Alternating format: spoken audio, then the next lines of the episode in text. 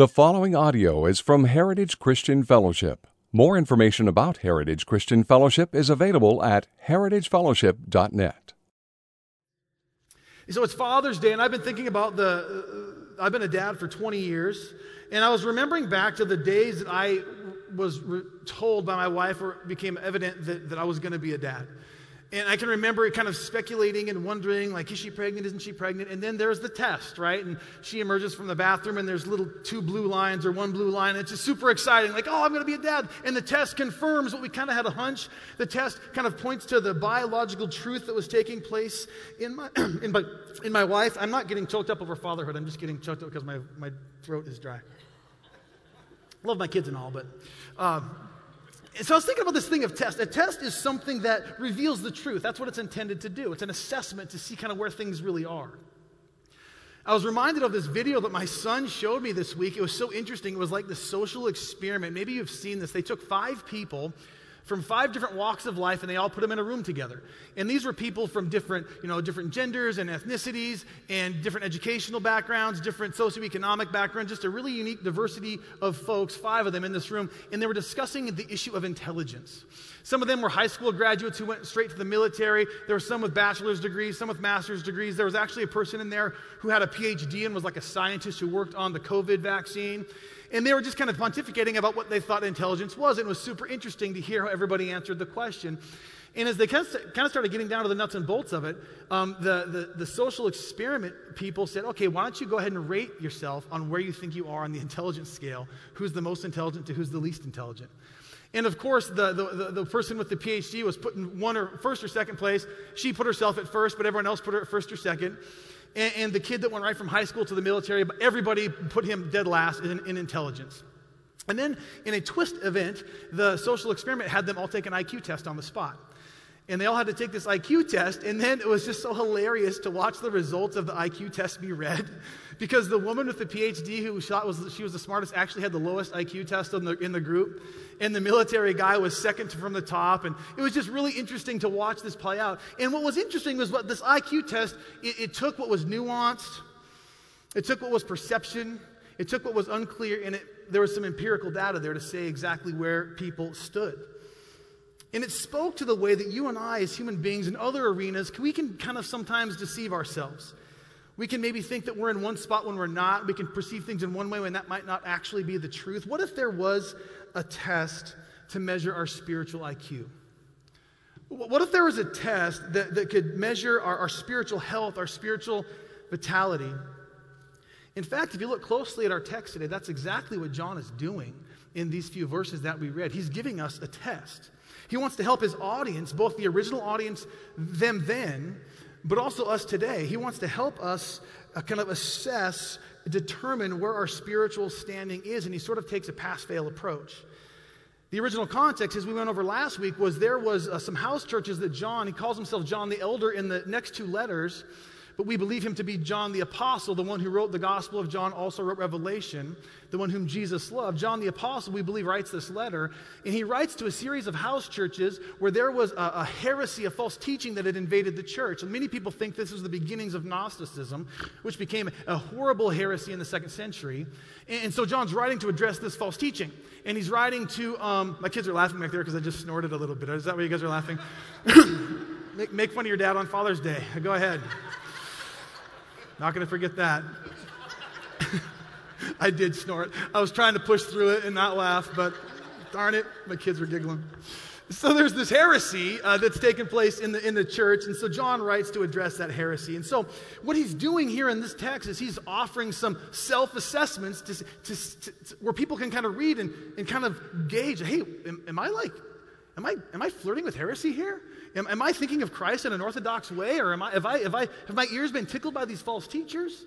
And so he helps his audience to determine if they're walking in the light or if they're walking in the dark. He helps his audience uh, know if they are advancing truth or advancing lies. He, he helps his audience know whether or not they're dead in, in their sin or they're alive in forgiveness, whether they uh, have been declared righteous or they're still unrighteous. God is light, our text tells us. In him there is no darkness at all, our text tells us. God is the absolute standard of perfection. The metaphor John uses is this image of light. And it is this perfect, this perfect standard that, that is the nature of God, that is the standard by which our test is laid up, laid up against. By offering these various tests, our, our text unpacks what it looks like for, for us t- to be in the light. And so, this is what we can determine today. Us here in this place can determine today uh, am I walking in the light or am I walking in darkness? We can determine am I living in the truth or, or, or am I living in lies? Am I walking in forgiveness or am I walking in sin? Have I been declared righteous or am I still unrighteous? Ultimately, uh, the text tells us that God is light. So you and I ought to walk in light. And to walk in light, the text tells us, is to walk as Jesus walked. I'll say that again because it's kind of a mouthful. Ultimately, if I could summarize everything we just read, here's, here's, what, here's how I would summarize it God is light. So we ought to walk in the light. And to walk in light is to walk as Jesus walked. If you look even our text we just read, if you look at the first verse that we read, 1 5, and the final verse that we read, 2 6, we call that like the bookends of our passage. Sometimes I call it the top and the tail. Those two verses kind of give us an understanding or an insight into what John is doing with, with our text today. If you look at verse 5 in chapter 1, he writes, This is the message we have heard from him and proclaimed to you that God is light and in him there is no darkness at all. Then in chapter 2, verse 5a and b, or, or verse 5b and, and verse 6, John concludes by saying, By this we know that we're in him. Whoever says he abides in him ought to walk in the same way in which Jesus walked. And so we see that God is light.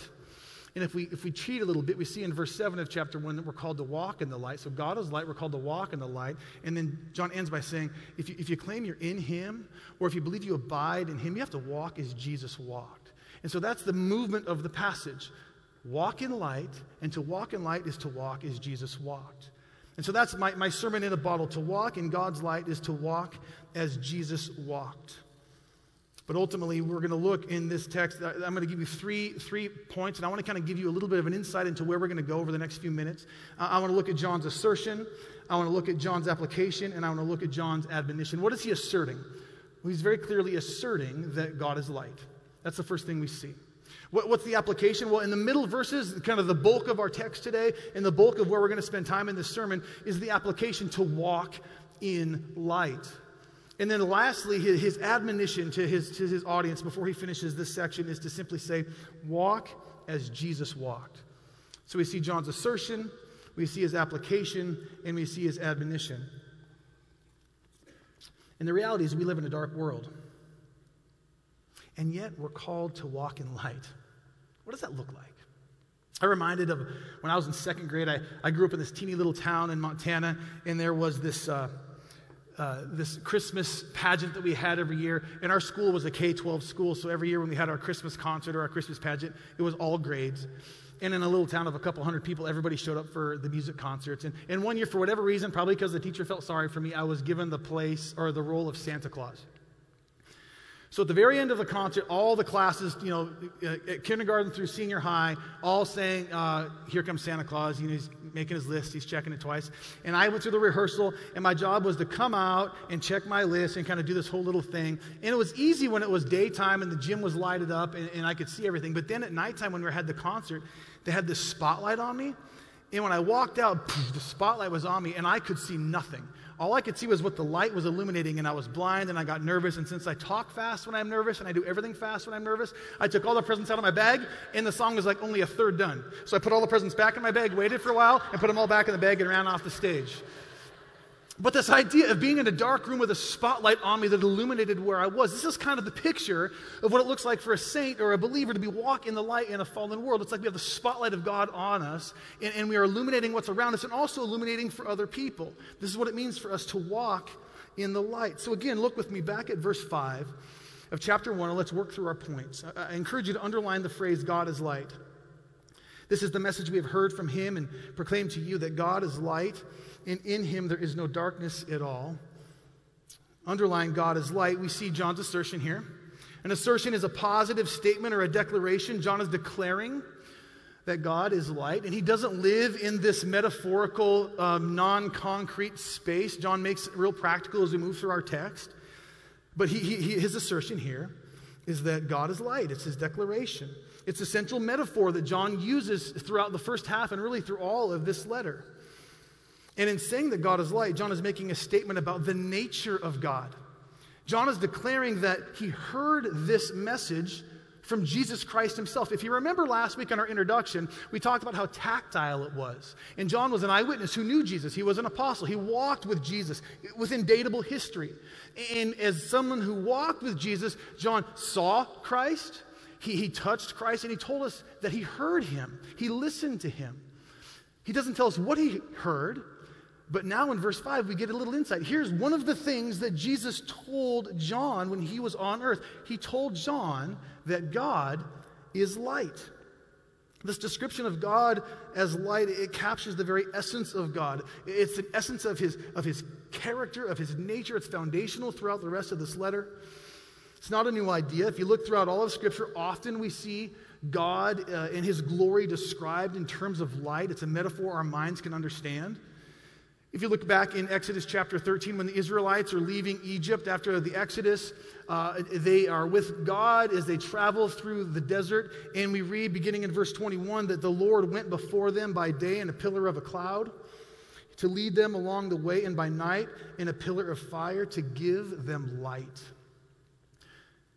So God's presence manifested in the presence of the Israelites by night, by a fire at night to give them light. When Moses was on Mount Sinai to establish covenant with God, when he came off, his face shone, if you remember. He, he reflected the radiance of God to those around him.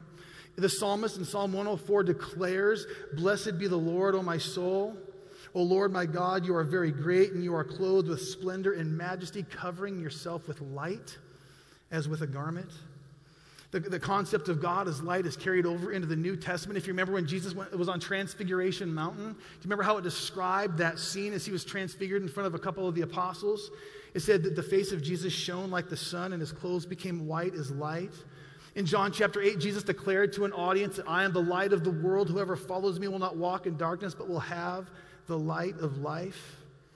This imagery of Jesus as God's revelation of light, it's laced throughout the New Testament. If you look at the four Gospels, these four portraits of Jesus, each one of them in a unique way talks about Christ in terms of light. If you look at Matthew's Gospel, chapter 4, beginning in verse 14, as Jesus is beginning his ministry in Capernaum, the author of Matthew says he, he did this to fulfill the prophecy that we see in Isaiah chapter 9. This was written 700 years before Jesus, but when he began his ministry in northern Israel, in the northern shores of the Sea of Galilee, it was to fulfill this prophecy in Isaiah chapter 9. And then the author of Matthew quotes that prophecy.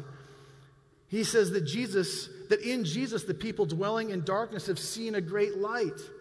For those dwelling in the region, a shadow of death on them, a light has dawned. Luke's gospel talks about when Jesus was an infant and his parents took him to, to the temple to be dedicated which was the law for Jews. There was a faithful man uh, named Simeon who, who, was waiting for the consolation of Israel. And when Simeon laid eyes upon Jesus, the Holy Spirit revealed to him that this was the Messiah, the promised one, the one who Simeon had been waiting for, the people of Israel had been waiting for for hundreds and hundreds of years. And there's this picture in, in Luke chapter 2 where Simeon lifts up Jesus in his arms, and the Spirit gives him, gives him a song to sing about the truth of Jesus. Here's the song. Lord, now you're letting your servant depart in peace according to your word, for my eyes have seen your salvation that you have prepared in the presence of all peoples, a light for revelation to the Gentiles for the glory of your people Israel. John, in his gospel, the same author as our epistle, all throughout the gospel is this language of Jesus light, even the opening chapter. Chapter 1, we read that in him, in Jesus, was life. The life was the light of men, John says. The light shines in the darkness, and the darkness has not overcome it. If you go to verse 9 in chapter 1, John writes that Jesus is the true light which gives light to everyone, and he was coming into the world. And later on in his gospel, as Jesus is speaking about himself, Jesus uses the term the light to refer to himself five times in just a few verses. In John 3, verses 19 through 21, Jesus refers to himself as the light. And if you just even think about creation and you think about the new heavens and the new earth, I mean, there was light at the beginning. Sun and moon weren't created till day four. So God Himself was the light shining over creation at the very beginning of Scripture. If you look at how Scripture ends in the new heavens and the new earth, it says there's no need for sun or moon, that the Lamb Himself will be the light. God is light. This is our hope. This is both a metaphorical thing and it, speaks to the character and the nature of God. Light speaks to, to the perfection of God, the holiness of God, the life that only God can offer, the purity of God, the truth of God. God is light. Look with me, if you will, at verse 7. But if we walk in the light, as he is in the light, we have fellowship with one another, and the blood of Jesus, his son, cleanses us from all sin. Would you underline the phrase walk in light? And here's the second thing I want you to see in our passage today. We see John's application. His very basic application that he unpacks for us is walk in the light. John calls us to walk in the light. Application just is, is, something that we put to use, and this is what he's calling us to do. He's imploring his listeners to apply what he's saying to walk in the light. He doesn't just arbitrarily tell us to do so. He's not just talking in religionist sort of language. He doesn't just use some religious lingo. He unpacks in very practical ways what walking in darkness looks like and also what walking in light looks like. This is, is where he offers a multitude of ways that we can test ourselves. I talked about how this text offers us a test. And here in the next few verses, at the end of chapter 1 and into chapter 2, he begins to offer us these ways that you and I can assess today, right now, whether or not we're walking in the light or walking in the dark.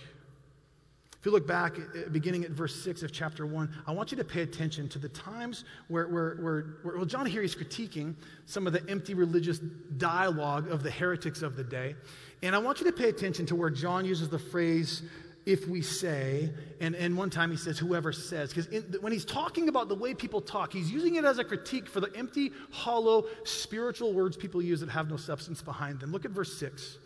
He says, If we say we have fellowship with him while we walk in darkness, we lie and do not practice the truth. Look at verse 8.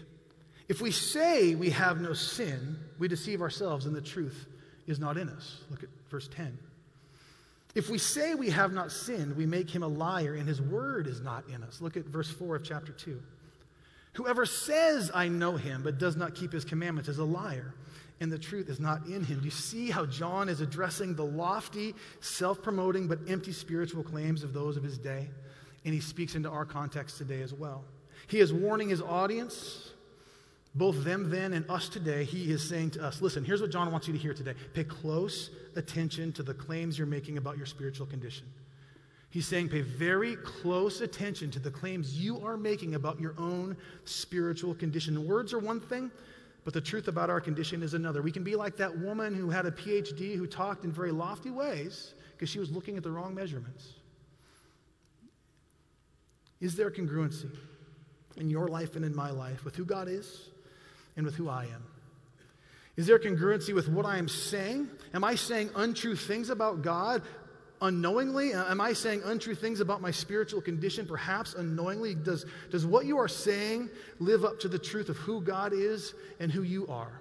This is the question that John is asking us today. Ultimately, how does what you're saying match up with what God has already said? Consider with me, let's, let's rephrase these four questions for us today. I'm going to ask you these questions, and I'm asking, I've been asking myself these questions as I've studied this text as well. Consider with me again the things that we might find ourselves saying. Do you, now listen, this is for you. Do you, do you say to others that you have fellowship with God? Do you, do you say to others, or do you say to, to, to, yourself that you have no sin, or that you have not sinned, or, or do you minimize your personal sin? Do you hide sin? Do you say that you know him? Do you say that you belong to Jesus? I know I say those things, some of those things for sure.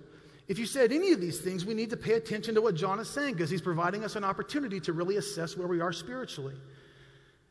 Why did he choose these, these four particular questions to ask?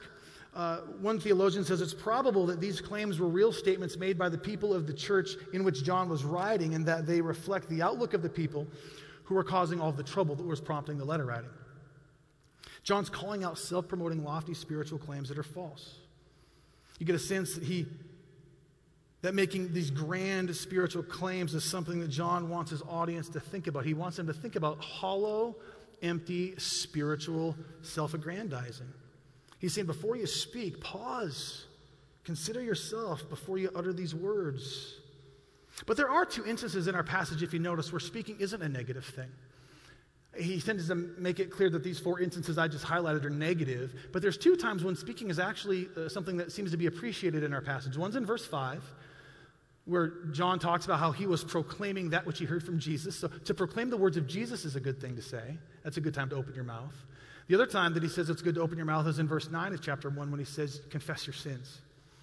So, the two times where speaking is upheld in the life of the believer is to uphold the perfection of Christ and proclaim his words, and is to recognize your own imperfection and confess your sins. I, I, I think about just the, the trajectory of the spiritual life that we're on. For anyone who's been walking with the Lord for any length of time, you, you might know some of these stages of faith that we go through. There's this time in my life, at least, when I first became a Christian, and I was so excited about the things I was learning, and I was just gobbling up literature and, and sitting under sound teaching, and I had all the answers. I had every spiritual answer at like 25, and I just thought I knew everything. And, and it was, and then I would be around these older saints, and they would be humble, and it just felt like they were dumb. And it's like, well, no, there's answers to that. You know, and, and, it just was kind of, it was kind of bothersome to me. And then I started getting a little older, and the older I got, the more I realized I didn't know. And the more I realized that maybe I was simplifying things or I wasn't thinking of God right, and, and God sort of started to rebuke me of those things. And I've learned now today, I'm still a young man, relatively speaking, middle aged. I love being around saints that are senior saints. I love being around men and women that have walked with Jesus for decades and decades and decades, that are continuing to grow in Christ. It's one of the most awesome things to see to see the humility that comes with years of walking with the Lord. If you were to listen to the things I said when I was younger, and I'm sure still to this day, it was a lot of self promotion. When I sit around senior saints that have walked with Jesus for many years, I don't hear a lot of self promotion. I hear a lot of humility and a lot of propping up of Jesus, and we need more of that in the church. Let's go back to John's test. do you say that you have fellowship with God? Have you said that? Listen again to his words in verse 6. If we say we have fellowship with him while we walk in darkness, we lie and do not practice the truth. In other words, John is saying, if you claim to have fellowship with God, but your life is no different from the life of those who deny God, you're a liar. If you claim to have fellowship with the God of light, but your life does not reflect that light, John says you do not practice the truth. Have you ever found yourself saying, I, I, I have no sin? Or have you hidden your sin and deceived yourself? Listen again to verse 8. If we say we have no sin, we deceive ourselves and the truth is not in us. In other words, if you claim to not have sin, or if you hide your sin so others can't see it, you're self deceived, you're blind to the reality of your fallen self, you have blinders on that to the reality of your condition, and John says there's no truth in you. Do you say that you have not sinned, or, or maybe you have minimized your sin? Listen to the words of verse 10. If we say we have not sinned, we make him, God, a liar. And his word is not in us. In other words, if you claim that you've not sinned, you're undermining the very word of God. And John, John says if you do that, you make God himself a liar. If you claim to be free of sin, you are concocting a false reality that does not reflect God's word. And John says if you do that, you do not know or have God's word in you. Perhaps like I think anyone here who claims to be a Christian has said this. Perhaps you've said you know God or you belong to Him, which is a fine thing to say. But be cautious when we say that. Use this as an opportunity to assess what's going on in our inner world. Here's what John says beginning in chapter 2, verse 3. By this we know that we've come to know him if we keep his commandments. Whoever says, I know him, but does not keep his commandments, that person is a liar, and the truth is not in him. In other words, if you claim to have a relationship with God, but if your life is lived in opposition to his commandments, just flatly, John says you're a liar. If you claim to be a child of God, but you have a disregard for the ways of God in your daily life, John says you have no truth in you. Harsh. These are very practical, very applicable tests we can apply right here, right now. We got to pause in this moment and reflect and consider we ought to look at God's word. We ought to look at God's ways and look at our lives to see where we lie. This is an opportunity for us to assess. It's an opportunity for us to ask what are the fruits in my life? Is there fruits in my life that reflect the faith, the faith I claim? You know, Jesus warned about false prophets and their negative fruits in the Sermon on the Mount. He said in chapter 7 of Matthew, Beware of false prophets who come to you in sheep's clothing, but inwardly are ravenous wolves. You'll recognize them by their fruits. And then he kind of makes this general statement Are grapes gathered from thorn bushes, or figs from thistles? So every healthy tree boasts, bears good fruit, but a diseased tree bears bad fruit. And so, here, once again, I, I want to, not trying to belabor this point, but I want you to hear the test that John gives us to apply to our lives today. Listen to this. If you claim to have fellowship with God, and yet you're walking in darkness, you're a liar, and you don't practice the truth. If you claim to not sin, you deceive yourself, and the truth is not in you. These are John's words, not mine. If you claim you've never sinned, you make God a liar, and his word is not in you. If you claim to know God, but you don't keep his commandments, again, John says you're a liar, and the truth is not in you. But notice this is not the only thing that is in our text today. Notice that between these questions that, that John is asking, there is, uh, there's other things that are laced throughout our passage. Pay close attention to what we're going to read here in a moment, which is the work of God in Christ on our behalf. We aren't called to conjure up a righteousness on our own apart from the work of God in our lives. John details the amazing work that God does on our behalf. Look again with me, if you would, beginning in verse 7 through verse 5 of chapter 2. Listen for the ways that John in our text points us to Jesus. Take note of the instances where John highlights the actions of God on our behalf. Look for the names of God or the pronouns of God. Jesus, his son. We read the Father. We read Jesus Christ. Twice we read the pronoun of God, he. Look at verse 7 in chapter 1. If we walk in the light as he is in the light, we have fellowship with one another, and the blood of Jesus, his son, cleanses us from all sin. What a beautiful promise. If we walk in the light, what enables us to walk in the light is this cleansing power of the blood of Jesus, which takes away our sins. Verse 9 of chapter 1, he says, If we confess our sins, he, God, is faithful and just to forgive us our sins and to cleanse us from all unrighteousness. So if you and I, as we become aware of the sin in our life, as God brings conviction of the things we're doing that are uh, uh, opposite of what he would desire for us, and we begin to confess that to God in faith, he tells us that God is faithful and just to forgive us our sins, and he cleanses us from every wrong. Look at verse 1 of chapter 2. To anyone who does sin, praise God, we have an advocate with the Father, Jesus Christ the righteous. So we're going to sin. We live in a fallen world where sin exists, and even when we do sin, we have Jesus Christ, the righteous one, who is our advocate. We don't do this alone. Look at verse 2 of chapter 2. He is the propitiation for our sins, and not for ours only, but also for the sins of the whole world. And by this, we know that we have come to know him if we keep his commandments. So, this is our great hope. Jesus has been our righteousness. He was our propitiation. He, he was the atoning sacrifice of God, the substitute who died in our place, who, who, who took on the wrath our sin deserves that we might have forgiveness and life.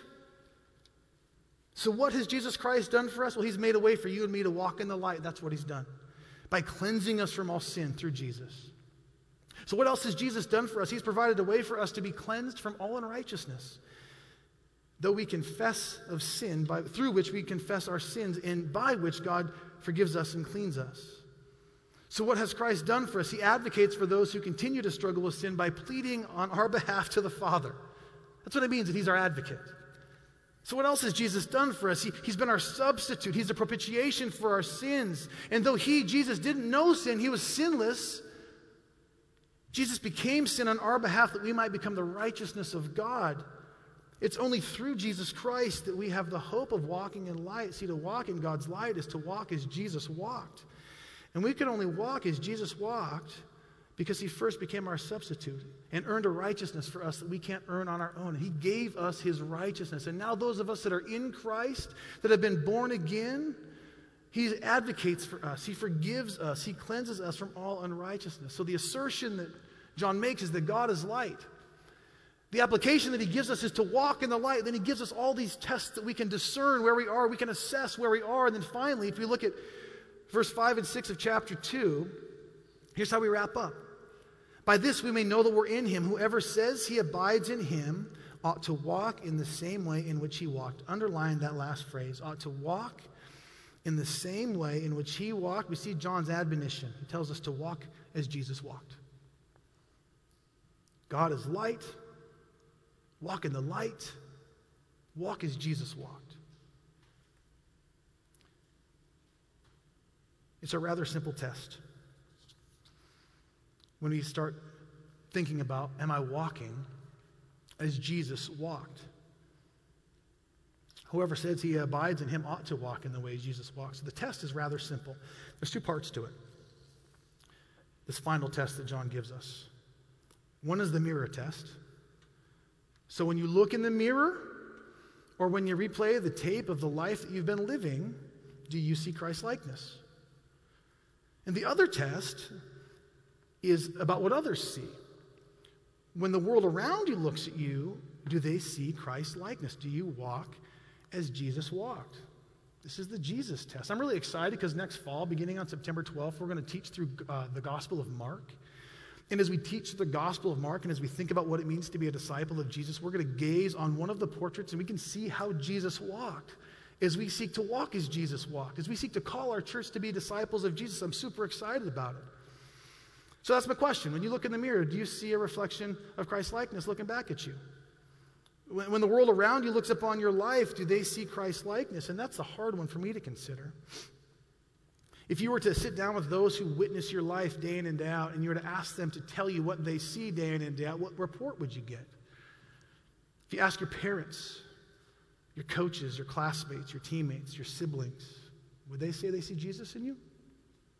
If you ask your coworkers or your spouse, or your children, or your neighbors, or even the strangers you meet along the way, would they say that they see Jesus when they look at you? Would they say you're walking as Jesus walked? Would they see a, a living parable of Christ? Would they see someone who's walking as Jesus walked? And how do we do that? Well, John uses this picture of abiding. He says, By this we know that we are in him. Whoever says he abides in him ought to walk in the way in which he walked. These, these terms, to be in him and abide in him, are synonymous, but this phrase of abide, it's all throughout John's literature.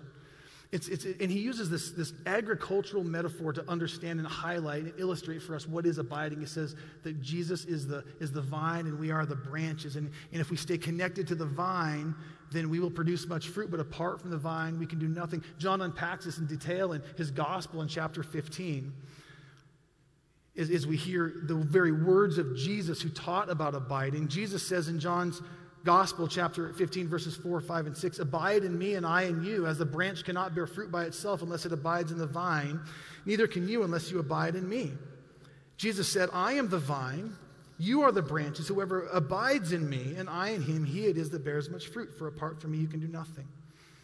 If anyone does not abide in me, he is thrown away like a branch and withers, and the branches are gathered, thrown into the fire, and burned. That, that phrase abide, the Greek word, it, it just simply means to, to, to dwell in, to endure, to remain, to stay connected to. When Jesus tells us to abide in Him, He's telling us to stay connected to Him, to stay close to Him, to, to continue in daily personal relationship with Him, a relationship that's characterized by, by trust and, and prayer and obedience and joy, to stay connected to Jesus, to abide in Him, because we can do nothing apart from Him. Those who abide will see the fruit of the Spirit being produced in their lives. We can't manufacture the fruit of the Spirit. It's not the fruit of Paul or the fruit of Elijah or the fruit of Fred. It's the fruit of the Spirit. And how we experience that isn't by our own effort, it's by remaining, it's by abiding, it's by staying connected to God. This is the picture of what it means to walk as Jesus walked. What are the fruits of the Spirit? It's a well known verse. Paul in Galatians Chapter 5, he says, The fruits of the Spirit are love and joy and peace and patience and kindness and faithfulness and gentleness and self control. These are the fruits that God produces in us as we walk with Him, as we stay connected to Him, as we abide in Him. Just think of the basics of any intimate relationship. We're called to this in Jesus time, communication, service the pursuit of intimacy. This is what we're called to as men and women who are to walk with Jesus. To abide in Christ is to foster an intimate connection with Him, an intimate relationship. And ultimately, it's to be a disciple. One church defines disciple, the process of discipleship, in a pretty simple way. They say to be a disciple, it begins when, when we be with Jesus. And after we spend time being with Jesus, we, we then become like Jesus. And then after we become like Jesus, we learn to do what Jesus did. I sort of like that simplistic outline of what it means to be a disciple. Here at Heritage, we have defined what a disciple is. We put language to it, verbiage to it. We've toiled over this verbiage. I shared it with you a couple of weeks ago. Here's what we believe a disciple is at Heritage Christian Fellowship a disciple is someone who has faith in Jesus, who is growing in the likeness of Jesus, and who is leading others to follow Jesus. We think to be a disciple encompasses all three of those aspects. What is it to have faith in Jesus? It's to trust that only through Christ, He is the way, the truth, and the life. We cannot come to the Father except through Him. Jesus is the propitiation for our sins. He is our advocate. We have trusted in Christ and Christ alone, and in so doing, we've been born again and adopted into the family of God. We also believe that a disciple is someone who is growing in the likeness of Jesus. This is the fruit of abiding. As we remain connected to God, as we remain connected to Jesus, as we pursue intimacy with Him, as we spend time with Him, as we pursue Him in His Word, by the power of God's Spirit, He morphs us and grows us more and more into the likeness of Jesus throughout the days of our life. That's why I love sitting down with a senior saint who's walked with Jesus for 40 years, 50 years, because they have learned so much in that intimate pursuit. It's an amazing thing to witness someone who truly and authentically lives a life of love, the fruit of the Spirit. And what is it to lead others to follow Jesus? It's to put our hand to the work of making disciples who make disciples. It's reaching those who don't know Jesus with the hope of the gospel. So we are called to walk in God's light. And to walk in God's light is to walk as Jesus walked. God is light. Walk in the light. Walk as Jesus walked. So before I close, I want to give us one more time, one more opportunity for us to pause and reflect on your life in Jesus. I've been doing this as I've studied this text. I want you and me in this moment for a few minutes before we wrap in prayer to pause and to reflect on your personal walk with Jesus right now. To walk in God's light is to walk as Jesus walked. So, when you consider your walk with God, do you deny or minimize or hide your sin? Or do you confess your sin to God and others? When it comes to your walk with God, do you, do you, do you do spiritual works as a way to earn God's favor? Or are your works a free will offering to a God who has already freely loved you? An act of gratitude, an act of worship. When you consider your walk with God, do you use your words to exalt yourself? Or do you use your words to exalt Jesus? This is the test that John has given us. You see, the person who is walking in the light, the person who is walking as Jesus walked, has trusted Jesus. He is the propitiation for their sins. He's their advocate to the Father. They have been born again. They have gone from death to life. They've been adopted into the family of God. They're saved. The person who is walking in the light, the person who walks as Jesus walked, understands that they are to confess their sins. And in the confession of their sins, they are forgiven and cleansed from all unrighteousness. The person who was walking in the light, the person who walks as Jesus walked, is using their words not to proclaim their own worth, but they're using their words to proclaim the matchless worth of Jesus Christ. They've been cleansed from all unrighteousness. They've been saved by God from his wrath. They are declared righteous because of what Jesus has done. They are objects of God's grace, all as a gift of God. They didn't earn their salvation, they didn't purchase their righteousness, but now, as an act of worship, they walk in the light because the God of light saved them from darkness. Did you hear that? To walk as Jesus walked is you and I understanding as an act of worship, we walk in the light because God, because the God of light saved us from darkness. This is what it means to walk in the light as Jesus walked. Would you pray with me? Father, I'm thankful for this text. God, I'm thankful that you have made yourself known to us and you have made a way for us, not a righteousness of our own, but a righteousness that you give to us when we trust in you. God, I'm so thankful that, that you sent your son who, who, who lived a sinless life. Uh, so thankful for your son who who went to the cross as a substitute for me and those who have come to trust you. I'm so thankful that the wrath that we deserve because of our sinfulness was poured out upon Jesus, who did not deserve the wrath, but he took it upon as an act of love. I'm so thankful that the justice of God has been satisfied in Jesus. I'm so thankful that the, the debt against me has been canceled, and we can look to you, Jesus, and we can confess you, and we can be saved, and, and we can enter into the family of God Our sins are cast as far as the east is from the west. We get to be born into your family. It's amazing. And so, God, as men and women who, who have been saved, men and women who've gone from death to life, who belong to your family, God, I just pray that you would help us understand what it means for us to walk in the light. God, help us understand by the power of your Spirit what it means that we are to walk as Jesus walked. God, I just pray for our church. God, I pray for the men and women who, who worship in this building and, and other local churches in this valley and beyond. But God, I pray that, that we would be a, a people, God, who would so deeply love you and so desire to worship you that, that we would stop at nothing to walk as Jesus walked, to, God, to have a deep and abiding faith in you, God, to be shaped and formed and transformed more and more into the image of your Son Jesus and, and to lead others, God, into this amazing truth, this amazing love that they would learn to follow you as well, Lord. God, we love you. We thank you that you love us. We pray these things in Jesus' name. Amen.